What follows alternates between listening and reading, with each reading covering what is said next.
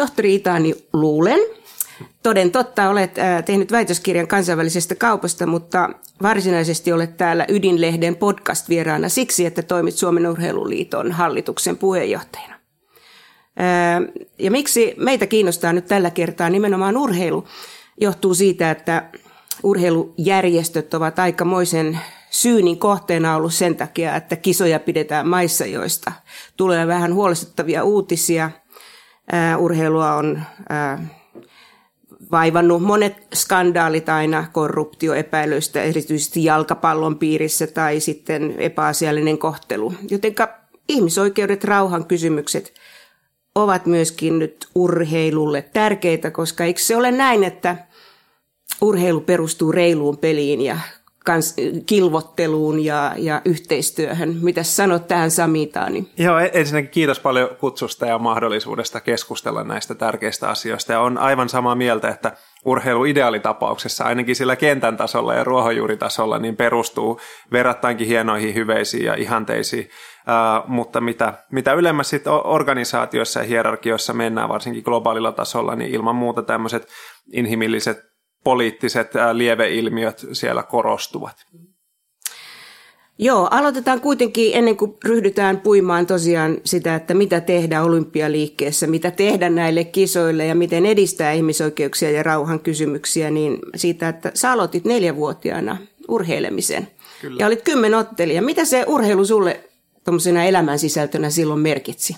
Joo, tosiaan pienenä muksuna jo aloitin ja on hirveän kiitollinen, että oma perhehän sen mahdollistaa tai on mahdollistamatta, että, että sain kyllä vapaat kädet harrastaa mitä, mitä halusin ja monipuolisesti urheilin oikeastaan 15-vuotiaaksi asti ja sitten valikoitu enemmän tämä yleisurheilu pää, päälajiksi ja varmaan mulla niin kuin monella muullakin muksulla niin ei sitä näe mitenkään harrastuksena sitä urheilun tekemistä, vaan se on, se on vähän niin kuin leikkimistä, se on jotain, mistä minä tykkään.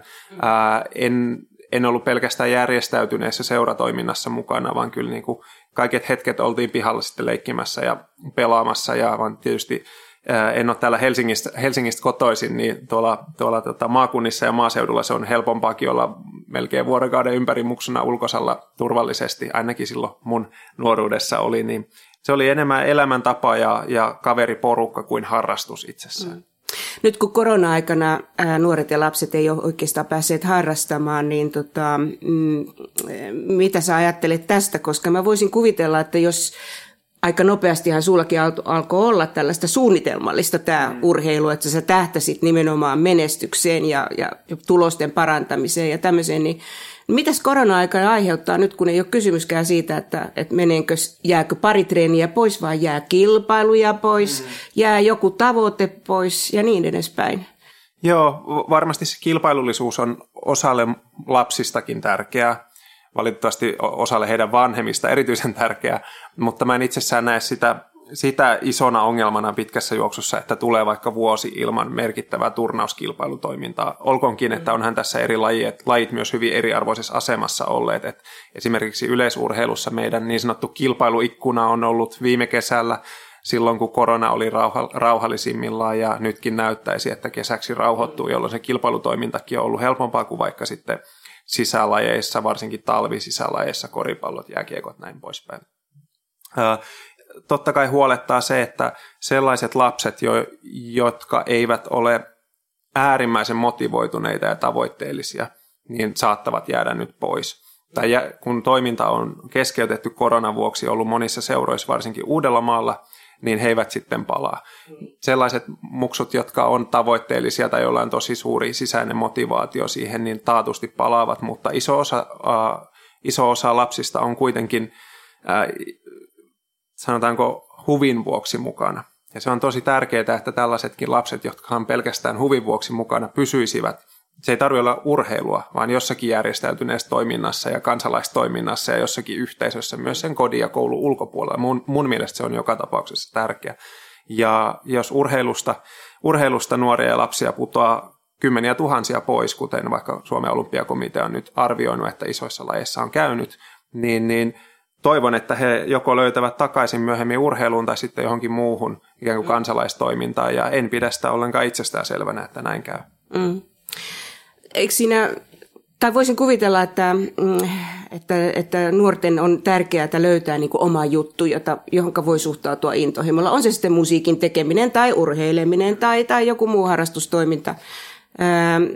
No sä varmaan jouduit myöskin silloin, kun olit kymmenottelija ja kilpailit ja aloit menestyä, niin tekemisiin valtavan monenlaisten tunteiden kanssa, koska varmaan voittaminen on kauhean kivaa, mutta kun ei se tapahdu kuitenkaan niin hirveän usein. Ja tulee loukkaantumisia, tulee epäonnistumisia. Miten sun mielestä urheilussa valmentajat ja seurat pystyy niin tukemaan näissä erilaisissa tunnemyrskyissä nuoria ja lapsia? Joo, äh, varmasti iso, iso ero urheilijoiden välillä ja lajienkin välillä joukkueurheilussa dynamiikka on hieman erilainen vaikka sen okay. tunteiden säätelyn puolesta. Mä koen, että itse on siis yksilölajista taustani, niin vaikka se onkin pitkästi joukkueurheilua myös yksilölajit. Että se urheilu tehdään suoritus yksin, mm. mutta se taustatyö tehdään aina yhdessä, yhdessä eri, eri toimijoiden kanssa niin koen, että itselle on ollut valtava iso arvo se, että on oppinut nimenomaan käsittelemään jo aika pienestä lähtien niin isoja pettymyksiä ja isoja, isoja onnistumisiakin. Ja se urheiluharrastus siinä kohtaa, kun siitä tulee, tulee todella vahvasti emotionaalinen, tavoitteellinen, henkilökohtainen projekti, niin ihmiset, jotka ei ole sitä itse kokeneet välttämättä, ei aina ymmärrä, että huolimatta sen urheilijan tasosta, niin ne tunne, se tunnespektri on tosi laaja, mitä joutuu ja pääsee käsittelemään. Sitten urheilun jälkeen vaikkapa työelämässä, niin tunteita joutuu varsinkin johtotehtävissä aika paljonkin ää, ää, sille säätämään. Ja mun mielestä se ei, ole, se ei ole ehkä yhteiskunnallisesti hyvä asia, että työelämästä riisutaan tunteet niin tehokkaasti kuin tänä päivänä tehdään, mutta urheilussa opitulla taidoilla se on merkittävästi helpompaa, koska esimerkiksi työelämässä kohdattavat niin kuin onnistumiset ja pettymykset on kuitenkin verrattain ää, pienempiä kuin sit pienelle urheilijalle on ollut siinä urheillessa. Mm. Niin, niin varmasti valmentajilla on suuri rooli, että kuinka se urheilija oppii oppii käsittelemään vaikkapa pettymyksiä, ehkä ennen, ennen kaikkea negatiivisia tunnetiloja. Ja mm. silloin on korostuneen tärkeää, että varsinkin nuorella urheilijalla niin valmentaja näkee sen urheilijan ihmisenä, että hän ei valmenna tuloksentekokone Sami Itania mahdollisesti tulevaa menestyjää, vaan hän valmentaa Sami Itania ihmisenä. Ja mä koen, että on itse ollut onnekas, kun on sattunut sellaisia, sellaisia valmentajia poikkeuksetta polulle. Joo no kun sä puhuit tästä, että työelämässä on liikaa ehkä tunteet putsattu pois, niin tämähän on itse asiassa sun oma aluetta, koska tota, sä oot kirjoittanut kirjan. Joo. Ää, henkilöstöjohtamisen ja, ja, kehityksestä. Niin, Kyllä. ja varmaan hy, pystynyt käyttämään hyväksi juuri näitä kokemuksia nimenomaan urheilijana. Joo, e-, e- ehdottomasti, ja, ja mä olen itse aika kriittinen nykytyöelämää kohtaan, ja mä en näe, mä en, mä en tietysti on pörssifirmassakin nyt viimeisimpänä ollut, ollut töissä muutamiakin vuosia johtoryhmätyöskentelyssä ja nähnyt sitten yhden palasen siitä, mitä se työelämä voi olla. Siellä on paljon hyvää, mutta on myös paljon tällaista itsensä toteuttamishypeä, hypeä, joka, joka on mun mielestä enemmän ahdistavaa kuin vapauttavaa tai tämmöistä emansipoivaa, mutta, mutta tota, ilman muuta niin vaikka tässä väitöskirjassa ja siitä myöhemmin tein kaupallisen version sitten, niin, niin, niin käsittelin hyvin kriittisesti työelämää ja ennen kaikkea sitä, kuinka esimerkiksi 90-luvulta lähtien niin, niin, niin on retoriikka muuttunut hyvin vahvasti ää, vaikkapa henkilöstöjohtamisen osalta ja yritysten omistajien ja johtajien osalta siihen suuntaan, että työntekijä toteuttaa itseään palvellessaan organisaatiota mahdollisimman tuloksellisesti. No, voihan se näinkin olla, mutta sitä on sopivaa myös kyseenalaista. Joo, no tietysti tämä nyt ei ollut meidän teema, mutta kyllähän mun nyt täytyy kuitenkin kysyä, että, että, että, että mitä ajattelet silpputyömarkkinoista siitä, että pitää tehdä sähköpostia lukea ympäri vuorokauden ja aina olla tavoitettavissa ja pitää olla positiivinen ja pitää olla joo joo kivaa. Aivan. Niin, niin, niin tota, jaksa, eihän ihmiset jaksa tätä. Ei, ei varmasti jaksa ja tietysti tietotyössä se on ehkä korostunuttakin tänä päivänä, että sä oot vähintään henkisesti koko ajan tavoitettavissa. Mm. Ja, ja se on ongelmallista. Siinä tulee paljon vastuuta sille yksilölle, vastuuta, joka ei kenties hänelle kuuluisi, että kuinka sitä säädellään työn ja muu elämän ää, rajoja. Ja, ja tietyllä lailla mun mielestä edi, sanotaanko, menestyvät suuret yritykset, niin on mestarillisia tavallaan kaappaamaan sen työntekijän koko subjektin loppujen lopuksi. Et jos me katsotaan, mäkin Pilaksossa asunut ja käynyt siellä Googlet ja Facebookit ja muut tutustumassa niihin ja sinne haluaa kaikista parhaat työntekijät, ne on hyvällä liksalla. Mm. Mutta, mutta siellä loppujen lopuksi niin kyllähän näiden työntekijöiden, jotka tienaa toki suhteellisesti hyvin, niin, niin heidän sosiaalinen vi- viitekehyksensä, heidän ajankäyttönsä ja ennen kaikkea heidän identiteettinsä pyörii hyvin vahvasti pelkästään sen työn ympärillä. Ja mä en tiedä, onko se hyvä vai huono asia, mutta he ovat myös todella iloisia ja ylpeitä siitä, että ei ehkä niin kuin kyseenalaistetakaan sitä, ää, sitä työn merkitystä siinä, siinä omassa elämässä ja arjessa. Totta kai meillä on niin kuin monenlaisia todellisuuksia, myös Suomessa on monenlaista työtä ja, ja työntekijää ja ä, organisaatiota, jossa asia ei ole ihan näin, näin kärjistynyttä, mutta ilman muuta kuluttaa ja mäkin olen kahden, kahden lapsen isä, niin niin välillä kannan huolta siitä, että mihin suuntaan tämä työelämä menee sitten nuorten kannalta. Ja, ja kyllähän niin kuin tänä päivänä, vaikka 2019 nuorisobarometrissa keskityttiin aika paljon työhön ja työelämään, niin mun mielestä se on aivan järkyttävää, että et, et, äh, ehdoton enemmistö nuorista, olisiko se ollut 81 prosenttia, pelkää, että he palavat ennenaikaisesti loppuun, koska työn vaatimukset ovat niin suuria. Että tämä on aika aika raju maailma, mihin tänä, tällä, tällä hetkellä opiskelijatkin valmistautuu. Joo. Mun täytyy sanoa äh, tämmöisenä jo äh, varttuneena äitinä, että olen ollut vähän kammo, kammoksunut sitä, että nuorten täytyy tehdä niin valtavan paljon töitä hakiessansa työtä. Täytyy tehdä videoita. Mä ymmärrän, että jos me äh, rekrytoidaan astronauttia, että sitä niin kuin testataan ja, ja täytyy niin kuin tutkia kaikenlaisia puolia ihmisestä, mutta kun Tämä nyt koskee eh, kaupan myyjästä, enkä nyt sano, että se on yhtään vähempiarvoinen työ, mutta tarkoitan, että tuskin nyt kuitenkaan on hirveän tärkeää aivan valtavasti kyykyttää ja testata ja haastatella ja te- vaatia videoita. Ja se varmaan tiputtaa aika monia työmarkkinoiden ulkopuolelle. No, mutta kuten sanottu, tämä ei ollut nyt meidän teema, vaan nimenomaan urheilu. Ää, vielä palaan tuohon valmentajien ja seurojen ja, ja nuorten tähän niin kuin yhteiseen pelijuttuun tai peli, pelisääntöihin, niin ää, nyt kun on ollut keskustelua myöskin siitä, että, että, että valmentajat joskus työsken, ovat niin kuin epäasiallisia nuoria kohtaan. Niistä on ollut vähän juttuja lehdissä, erityisesti oli tulee nyt mieleeni ne taitoluistelu liittyvät kohut, mutta on niitä muutakin. Niin äh, miten sä urheilujohtajana pystyt niin kuin, vaikuttamaan siihen, että tämä tämmöinen eettisyys pysyisi kaikissa olosuhteissa kuitenkin prioriteettina sen ohella, että tietenkin halutaan tuloksia? Aivan. No siis äh, viime syksynä SUEK, Suomen urheilueettinen keskus, mm-hmm. julkaisi laajan kyselyn jonka tulokset oli itsellekin, vaikka mä tämän urheiluyhteisön kasvattama, niin, niin todella yllättäviä ja negatiivisesti yllättäviä, että miten suuri osa urheilijoista, etenkin naisista, etenkin vähemmistön kuuluvista naisista, kokee erilaista syrjintää, niin, niin toisaalta siinä kyselyssä nousi esille, että useimmiten tämä syrjintä tai siitä syrjinnän kokemukset tulee muiden urheilijoiden eikä valmentajan aiheuttamana, mutta toki val- valmentajatkin usein on sitten valta-asemassa, että heillä on suurempi, suurempi vastuu siinä.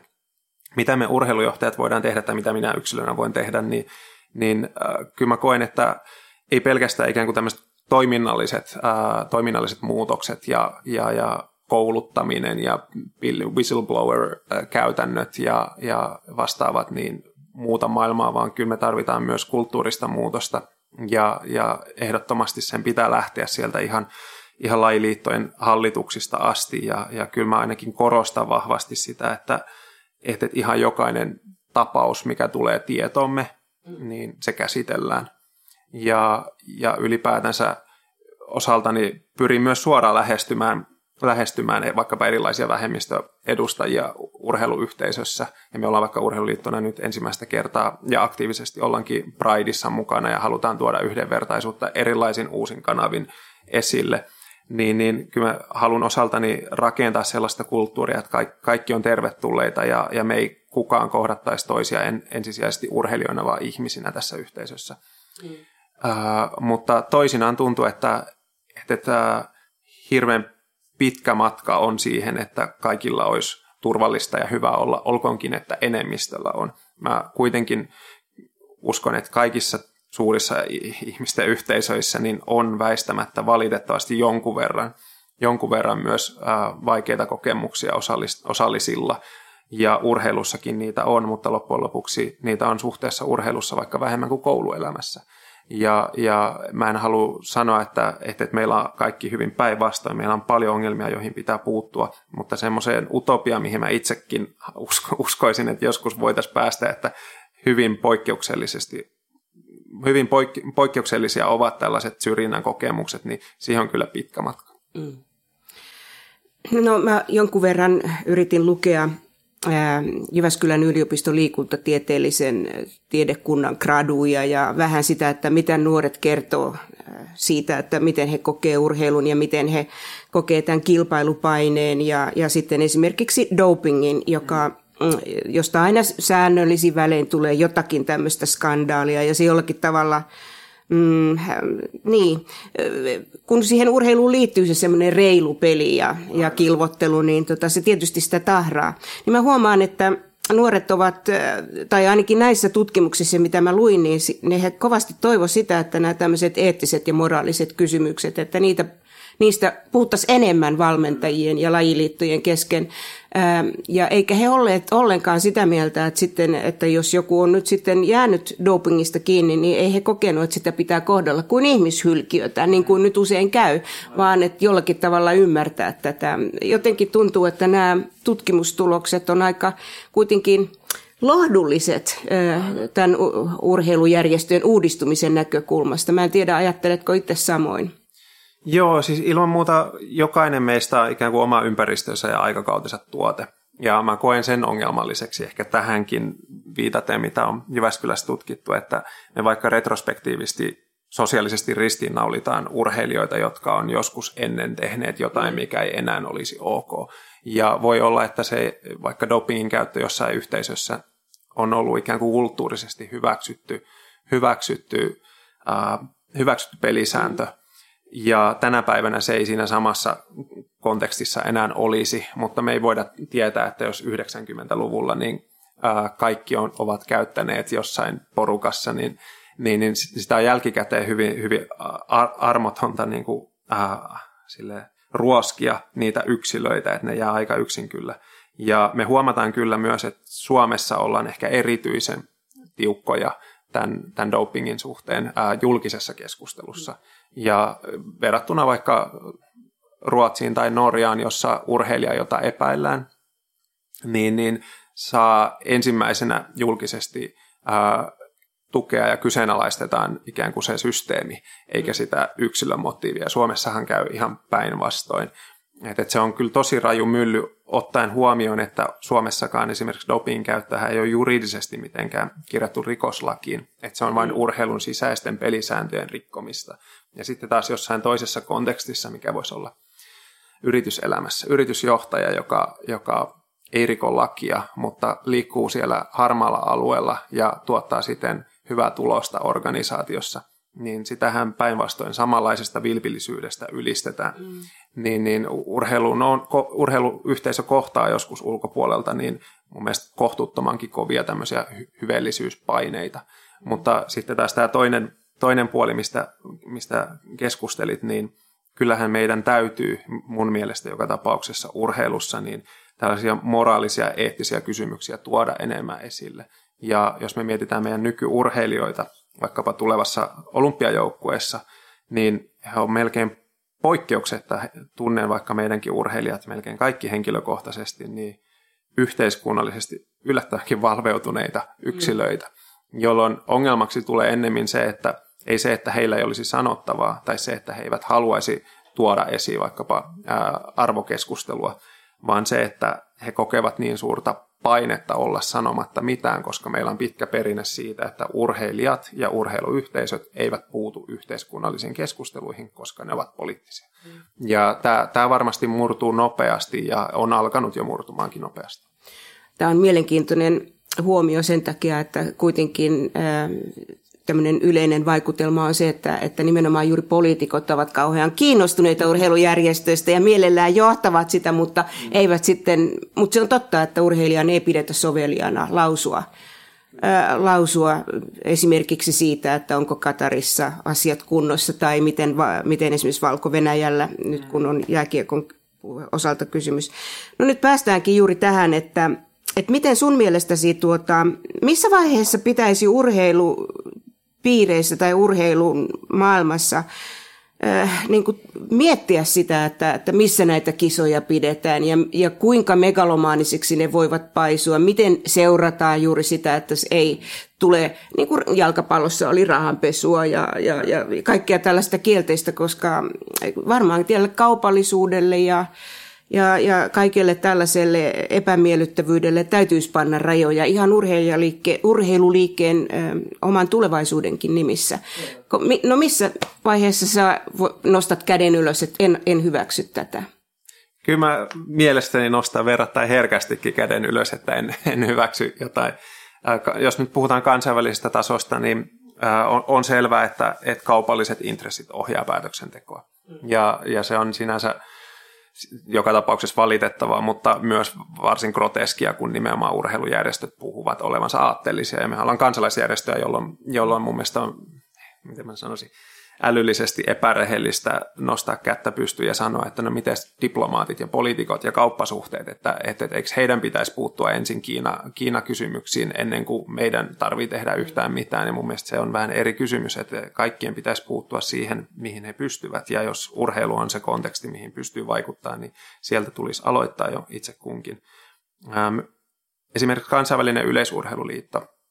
Meillä on nyt Kiinassa MM-hallit halli maailmanmestaruuskilpailut 22 Nanjingissa ja Qatar on aktiivinen kilpailujärjestäjä ja on muitakin äh, ihmisoikeustilanteen kannalta kyseenalaisia paikkoja, missä tapahtumia ja kokouksia säännöllisesti järjestetään, niin, niin mm, Yleisurheiluliitto kansainvälisesti on alkanut tuomaan esille paljon tätä ihmisoikeuskysymystä. Mm. Me ollaan ensimmäinen iso lajiliitto, jossa, jossa esimerkiksi ihmisoikeustilanne otettiin mukaan arvokisojen hakuprosesseihin.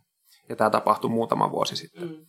Ja esimerkiksi nyt maaliskuussa meillä oli pohjoismainen kokous, tämmöinen pohjoismainen kongressi, jossa pohjoismaiden lajiliittojen puheenjohtajat ää, kokousti ja toin sinne esityksen, että, että tämä täytyy muuttaa, tämä kansainvälisen yleisurheiluliiton ää, ihmisoikeuslinjaus. Ja ää, en saanut esitystäni läpi. Ja mun esityksen pointti oli siinä, että että kansainvälisessä yleisurheiluliitossa hienoa on alettu puhumaan ihmisoikeuksista, mutta ne käytännön teot on hyvin, hyvin vähäisiä. Että toistaiseksi mun mielestä ollaan retorisella tasolla. Ja ehdotin kahta muutosta, että tällä hetkellä ää, ihmisoikeuskysymykset otetaan mukaan vaikka näissä hakuprosesseissa kyllä, mutta se ensinnäkin perustuu dialogiin kisajärjestäjän ja kansainvälisen liiton välillä, jolloin on syytä olettaa, että, että vaikkapa ää, vaikka, vaikkapa nyt kiinalaiset tai katarilaiset esittää sen oman ihmisoikeustilanteensa verrattain positiivisesti. Ja toinen ongelma on siinä, että vaikka ihmisoikeuskysymyksistä saisi nollapistettä, niin sä voit silti tulla valituksi, että se ei ole kategorisesti sua poissulkevaa, jos muut, kuten taloudelliset realiteetit, saat niistä täydet pisteet. Niin, niin ehdotin, äh, ehdotin pohjoismais, pohjoismaisille liitoille, että me lähdetään yhdessä ajamaan kansainväliseen liittoon. Suomi on liian pieni yksin niin, niin muutosta siihen, että me ulkoistetaan tämä ihmisoikeuksien arviointi ää, ulkopuolisille toimijoille, kansainvälisille ihmisoikeustoimijoille, joilla on mm. tavallaan tietoja ja dataa valmiina. Mutta tämä ei mennyt läpi, joten mä koen, että meillä on sekä niin kuin Pohjoismaissakin kansallisella tasolla ää, toiminnoissa ja asenteissakin muutettavaa, mutta ennen kaikkea tuolla kansainvälisesti. Että et, kyllä se pitää lähteä ihan sieltä ruohonjuuritasolta ja, ja kyllä mä näkisin, että niin kuin yhteistyökumppanit on loppujen lopuksi se, niin kuin tässä Valko-Venäjän jääkiekkokeisissä nähtiin, että loppujen lopuksi mm. pääsponsori sen kumosi. Mä en usko, että pääsponsorikaan pelkästään hyvä hyvyttää, vaan kuluttajien ja asiakkaidensa vuoksi. Joten kyllä me tarvitaan niin kuin kansanliikettä painostamaan ää, urheiluyhteisöä, ja loppujen lopuksi urheiluyhteisön tulee taipua. Jos, mä, mä... Joo, jatka vaan. niin, jos tähän poliittisuuden teemaan ja miten urheilijat tänä päivänä toimii, niin, toimii, niin siihen ottaa kantaa, niin itse asiassa me urheiluyhteisössä ollaan tosi passiivisia ää, käsittelemään kysymystä, että mitä on menestys tämän päivän urheilijoille. tai lapsille ja tuleville urheilijoille tai heidän, heidän vanhemmilleen, jotka voi myös olla niitä 20 25 mm. Z-sukupolvilaisia, joilla on aika erilainen ajatusmaailma monesti kuin, kuin vaikka itsenikin edustamalla sukupolvella on, niin, niin mulle esimerkiksi urheilussa menestyminen voi olla vaikka mitalleja arvokisoista. Mm. Niitähän sulla muuten on. no, no joo, joskus on jotain, jotain onnistunut voittamaan, mutta, mutta tota, tämän päivän muksuille niin voi olla paljon tärkeämpää, että heidän urheiluurallaan päämääränä on esimerkiksi se, että he pystyvät vaikuttamaan yhteiskuntaan, että he pystyvät herättämään tunteita ihmisissä. Ja varsinkin tietysti tässä sosiaalisen median aikakaudella se saattaa korostua, eikä ollenkaan niin keskeistä, että saa vaikka jotain jotain tota, arvokisamitalleja tai osallistuu toimintaan, joka on jonkun formaalien instituutioiden järjestämää. Että aika paljon tämä neljäs sektori tulee varmaan niin sanottu neljäs sektori ja harrastetoiminta ilman sitä muodollista rakennetta kasvamaan. Ja esimerkiksi Suomen olympiakomitean, Suomen urheiluliiton, suomalaisten urheilujärjestöjen, tämmöisten etaploituneiden liittojen strategiat ei ollenkaan huomioi tätä, että nuorten ajatukset saattavat muuttua. Me ei oteta niitä nuoria lapsia mukaan meidän, meidän strategiatyöhön, niin, niin luulen, että, että voi olla isokin murros tässä kymmenen vuoden sisällä edessä sen suhteen, että, että miten urheilujärjestöt toimii, minkälaiset arvot, asenteet ja, ja henkilöt siellä pystyy, pystyy enää toimimaan. Mm. Mä huomasin, kun yritin vähän perehtyä, että miten toimit ja mitä teet, niin että sä oot ollut myöskin sitä mieltä, että just tätä aika hierarkista ja, ja ehkä niin kuin jo aikansa elänyttä urheilu organisaatiota pitäisi madaltaa ja ehkä just näistä syistä, mitä nyt sanoit. Mutta eihän tämä muutokset kauhean nopeasti käy, mutta kuitenkin tapahtuu. Et mä ajattelisin, että musta on positiivista, että miten urheiluyhteis- urheilijayhteisö on nyt muuttunut suhteessa esimerkiksi rasistisiin mm. tekoihin, että mm kun mä olin itse teini-ikäinen, niin tota, mä vaikutuin valtavasti Meksikon olympialaisissa mm, tähän kuuluisaan kuvaan, jossa, jossa tota, musta nyrkki nousee mustien oikeuksien puolesta. Ja nyt vaikuttaa siltä, että kun on ollut näitä Black Lives Matters ja, ja erilaisia jalkapalloilijoidenkin keskinäisiä kähinöitä, että tässä on niin kuin selvästi tulossa nollatoleranssi, mutta aika monta vuosikymmentä on mennyt. O- on, ja mun mielestä viime vuosi oli tosi merkittävä urheilujärjestössä, että joskus meillä on ollut yksittäisiä seuroja tai urheilijoita, jotka ovat ikään kuin ottaneet kantaa ja julkisesti ottaneet sen riskin, että poikotoivat tai, tai ovat, ovat jossain määrin niin aatteellisia sen urheilun ulkopuolella, mutta viime vuonna me nähtiin ensin Yhdysvalloissa ja sitten rantautui myös Eurooppaan se trendi, että ihan kokonaiset ammattiliigat oli avoimen poliittisia. Ja esimerkiksi Yhdysvaltain presidentinvaalit syksyllä marraskuussa, niin, niin, niin aika vähän on keskusteltu siitä, että meillä oli paljon vaankieliosavaltioita, Wisconsinit ja Georgiat ja Pennsylvaniat, joiden isot ammattilaisjoukkueet oli ihan avoimen demokraattisia. Että miten se vaikutti esimerkiksi koko presidentinvaaleihin.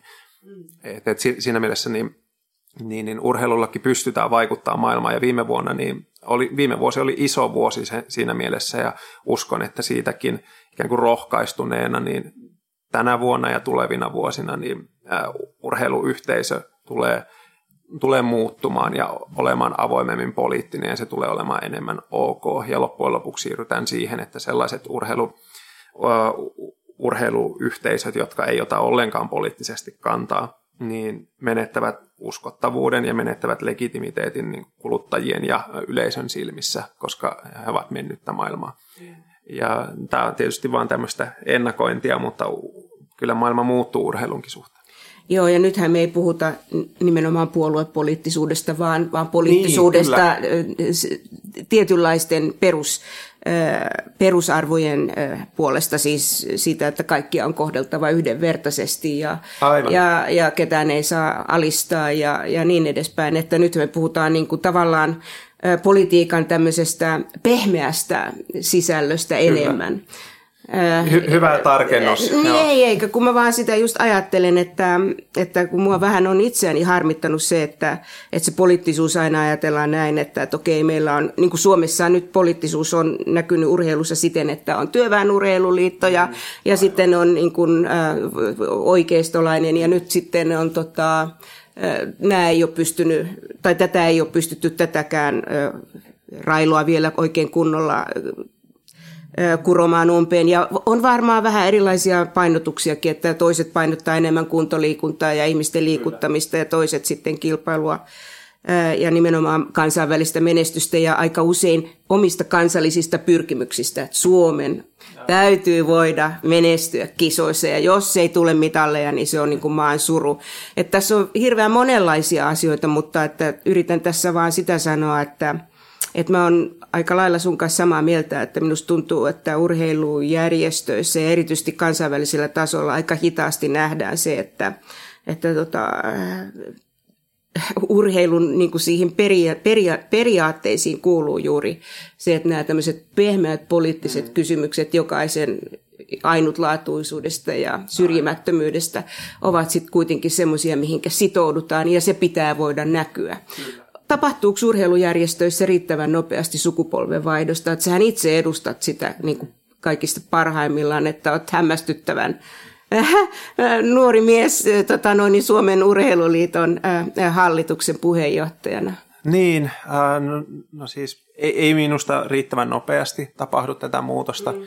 Toisaalta siinä, siinä meitä nuoriakin voidaan jossain määrin ehkä, ehkä niin kuin katsoa, katsoa suoraan silmiin, että, että urheilujärjestöt hyvin usein Suomessa näyttäytyy varsin itseriittoisina ja, ja, ja tunkkasina organisaatioina, että eihän me olla hirveän halukkaita me nuoret aktiivisesti hakeutumaan enää luottamustehtäviin tai, tai edes toimihenkilöiksi niin, niin järjestöihin. Uh, mä en usko, että musta oikeasti haluttiin minkään sortin puheenjohtaja, että mä olin oikeasti enemmän semmoinen koriste edustamaan jonkin sortin järjestödemokratia, mutta kappas kuinka kävikään. Meillä on tota rakenteellisia haasteita sille, että että, että me ei saada nuoria mukaan. Että ei pelkästään ikään kuin nuoret ei ole kiinnostuneita, vaan meillä on myös rakenteellisia haasteita yli erilaisten järjestöjen. Että, että järjestöjen säännöissä hyvin usein niin ää, polut tulla valituksi on, on verrattain staattisia, että, meillä on tietty vaikkapa ehdollepanotoimikunta, joka määrittää yksin ilman, että keskustelee sidosryhmien kanssa, minkälaisia ominaisuuksia me tarvitaan luottamusjohtoon. Mm.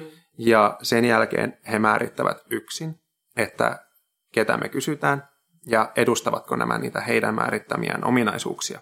Jolloin on mun mielestä rakenteellisesti jo selvää, että hirveän vähän tulee tämmöisiä ikään kuin boksin ulkopuolisia hakijoita, vaan ne on aika siitä omasta piiristä, kirjaimellisestikin omasta piiristä, niin ne ehdokkaat, joita sitten sinne järjestöihin, niin tulee sisälle ja lopulta etenee siellä. Ja mä itse olen ehkä onnenkin kautta niin vähän erilaista polkua yllättäen tullut ja, ja mä arvostan suuresti vaikka sellaista vuosikymmenten järjestökokemusta, vaikka seuratyöstä, sä oot aloittanut se joskus talkohommissa, talkohommissa valmentamalla tai, tai kilpailuissa toimitsijana olemalla ja sen jälkeen hiljalleen, hiljalleen niin kuin edennyt siinä järjestössä. Se on tärkeää, sitäkin tarvitaan, mutta mun mielestä meillä on urheilujärjestöissä liikaa ikään kuin homogeenisuutta sen polun suhteen, että meillä on aika vähän erilaisuutta siellä, että tulee ilman tällaista järjestöhistoriataustaa päätöksentekijöiksi, että mun mielestä molempia tarvitaan. Ja, ja itse kun on tullut vähän erikoista polkua pitkin, niin, niin sit monet ymmärrettävästi saattaa kokea, että mä en kunnioita tai ymmärrä sellaista pitkää järjestöpolkua, jolloin mun ajatukset tai minut persoonana nähdään jotenkin riskinä ilman, että niihin on oikeasti tutustuttu. No oikeastaan sä kuvasit niin kuin perinteisen suomalaisen puoluekentän Ai jaa, okay. toimintaperiaatteita, mutta, mutta että epäilemättä suomalainen kansalaisyhteiskunnan niin kuin rakenteet, hän on syntynyt siinä viime vuosisadan alussa, että, että se on niin kuin kaikkien taakkana, mutta kaikki, kaikkien täytyy mennä eteenpäin. Joo, puhutaanpas vielä ennen kuin lopetellaan, niin, niin rauhasta ja, ja, ja, ja ylipäätänsä konfliktien sovittelusta ja kaikesta ähm, sellaisesta, joka tietysti rauhanliikkeessä on merkittävä. YKkin on nähnyt tässä urheilulla selvästi jonkinlaista äh, aluetta tai vastuuta tai mahdollisuutta ehkä mieluumminkin, koska on, on olemassa YK julistama äh, rauhan kehityksen ja ihmisoikeuksien päivä. Miten sä urheilijata, urheilijataustaltasi ja urheilujohtajana nykyisin ajattelet, että mitä urheiluväki voisi tehdä rauhan edistämiseksi? Koska eikö se kilpailutilanteessa kuitenkin, voisin kuvitella, aika tärkeä on juttu, että näkee erilaisia ihmisiä ja, ja voi vähän niin kuin, vaikka kilpaillaankin, niin voi kuitenkin sopiakin. Joo, kyllä. Ja kyllä mä niin uskon, että urheilijat yleensä keskenään itse, niin, niin on aika solidaarisia muita urheilijoita kohtaan, että, että, sanotaanko, että oot sä sitten valtiosta X tai ideologiasta Y, ja, ja sä kohtaat toisen jossain painimolskilla tai jalkapallokentällä, niin sulla on todennäköisesti enemmän yhdistäviä tekijöitä sun elämässäsi tämän vastapuolen kanssa, kun sulla on joidenkin sun kanssa kansalaisten kanssa, että, että siinä mielessä urheilijat saattaa olla hyvinkin, hyvinkin solidaarista ja tämmöistä joviaalia ja liberaalia porukkaa poliittisesti, mutta tänä päivänä me huomataan, että nationalismi kautta läntisen maailman ja myös, myös Aasiassa esimerkiksi nostaa tosi voimakkaasti päätään, niin kyllä mä näen myös urheilulla tärkeän tämmöisen itseisarvoisen tehtävän ikään kuin olla, äh, olla kanava, kanavoida, väline kanavoida tätä nationalismia ikään kuin turvallisesti ja leikkisästi. Mm. Et, et, ja, ja se itsessään on omanlaista rauhan, rauhantyötä ja tekemistä. Et me voidaan, voidaan puhua erilaisista väreistä ja aatteista ja, ja urheilun retoriikassa aika paljon tämmöistä sodankäynnin retoriikkaa, ää, ja, joka on itsessään, itsessään ongelmallista, mutta jos vaihtoehtona on se, että me kuvitellaan maailma, jossa ei ole ollenkaan urheilua, niin kyllä mä uskon, että meillä on myös sellainen, sellainen niin kuin tarve vertailla itseämme muihin maihin, jolloin sitten löydetään joku vaihtoehtoinen tapa määrittää omaa paremmuuttaan. Ja urheilu on tietysti itse asiassa hintalaatusuhteeltaan niin, niin, niin aika tehokas maabrändin rakennuskeino. Että vaikka meillä Suomessa niin mietitään terveydenhuolto ja koulutus, kriittisen tärkeitä maabrändin niin kuin rakennusaineita, mutta on hänen myös urheilun käytetään vain promille murto-osa siitä taloudellisesti, mitä, mitä näihin sinänsä paljon tärkeämpiin asioihin käytetään, mutta urheilu määrittää meitä maailmalla kenties kuitenkin suurelle yleisölle enemmän kuin enemmän kuin nämä meidän yhteiskunnan oikeat peruspilarit määrittää. Että et sille maabrändin kannalta, ää, myös rauhanomaisen maabrändin kannalta urheilua pystytään hyödyntämään. Ja, ja har, harvoin me Suomessa ajatellaan tietysti, että me ollaan niin kilttejä ja kunnollisia ja me ei, me ei hyödynnetä niin, niin, niin urheilua, urheilua mitenkään poliittisesti, mutta kyllähän niin kuin kautta viime vuosisadankin se oli hyvin aktiivisesti myös meidän toimesta politiikkaa ja Suomi juostiin maailmankartalle Kolehmaisen ja Nurme ja kumppaneiden toimesta, mutta tämäkin tapahtui itse asiassa 39 aika pian ennen kuin oltiin valtava ulkoisen uhan alla, niin Suomen urheilulehdessä tämä ensimmäisen kerran vasta todettiin silleen parikymmentä vuotta myöhemmin, kun se tapahtui. Että et ei sitä silloin, Suomea ei juostu maailmankartalle, vaan se keksittiin sitten, kun sille oli tarve. Että kyllä meillä Suomessakin on urheilu aina hyödynnetty myös tämmöisessä identiteettipolitiikassa ja, ja, ja brändäämisessä.